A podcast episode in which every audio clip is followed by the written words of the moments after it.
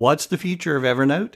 That's what we're talking about today. Hi, this is Frank Buck, and this is the place to be if you want to get organized and make it look easy. So, I guess you've all seen the TechCrunch article by now, and I'm sure there's similar articles that are coming out even as we speak. The article certainly doesn't make me happy. The number of people at Evernote laid off because I know some of the names behind those numbers, and they're good people.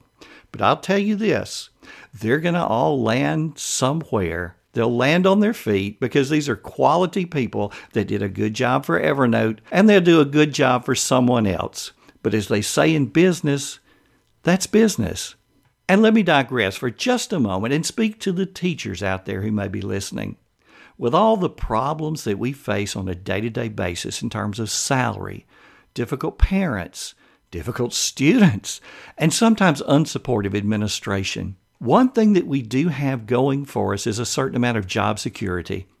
You have a job for the remainder of the school year. And sure, your contract can be non renewed at the end of the year for absolutely no reason, those first three years. But after you've acquired tenure, you have job security that most professions will never see. And unless you really mess up, you have a job with that school system for as long as you want a job. But I digress. Let's get back to Evernote. Evernote has floundered and flourished over and over again. Remember the predictions that talked about the Evernote death spiral? Well, it didn't happen, did it? If you come over to the blog post and look at the video that I have there, you'll see some of those headlines from just a few years ago. Well, what happened over the last several years it has simply poised Evernote for a bright future. Evernote now works the same whether you're on a Mac or Windows, whether you're on the desktop version or Evernote Web. It makes it easier to teach, it makes it easier to learn. And some of the recent improvements just help everything work better together. I enter an event on my Google Calendar. That same event appears on my Evernote calendar in Evernote Home. I can click an icon in that event on Evernote Home, my Evernote calendar, and create a note for that meeting and begin to take notes ahead of time. And when it's time for the meeting, I click that little icon inside the meeting, and now I'm looking at one note or several notes that I wanted to have at hand when that meeting began. I might be forgetful, but I don't have to worry. You see, five minutes before that meeting starts, I'm going to get a little prompt in the corner of my screen reminding me that I have that meeting and reminding me that I have notes. Click on that little notice that comes up, and now I'm looking at that note or that set of notes. And hey, if I didn't create a note ahead of time, I also get a little prompt asking me if I'd like to create a note.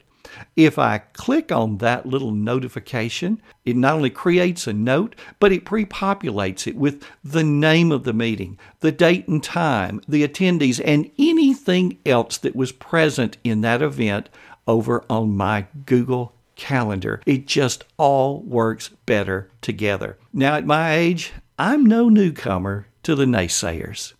You know, I remember the warnings about our economy from President Reagan as he rubbed coins together on national TV to illustrate how the dollar of yesteryear paled in comparison to the dollar of that day, President Reagan's day.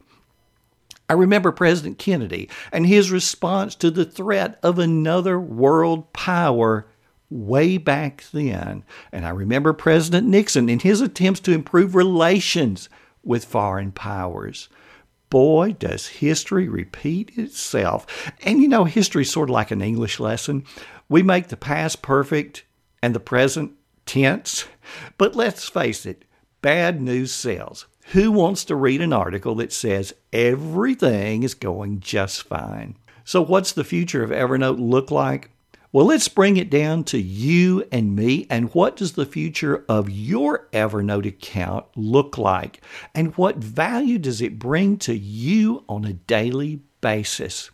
Well, I can guarantee you this It doesn't have nearly as much to do with who owns the tool or what improvements are happening in, in the tool as it has to do with the person using the tool. So if you're using Evernote and wonder what you need to do to make your future note taking better, my suggestion is to get better with Evernote. And we all have that room for improvement, yours truly included. And there are plenty of quality people that are here to show you how. I write and speak on many topics related to organization, time management, and productivity, and one of those things is Evernote. I am an Evernote certified expert. And on my YouTube channel, on the blog, on this podcast, in newspaper columns, and in live presentations, I talk about Evernote quite a bit. But I'm certainly not the only one. So if you're a fan of Evernote and you've gotten value from the Evernote videos I've created or podcasts such as this, come over to the blog post, come over to the YouTube channel, and leave something in the comments to let people know about other experts in Evernote that you have found value from. I'm sure they'll appreciate the suggestions, and the people you're referring them to will appreciate the traffic. Yes, keep reading the news. But take what you read with a grain of salt. But you don't need me to tell you that. You already knew it.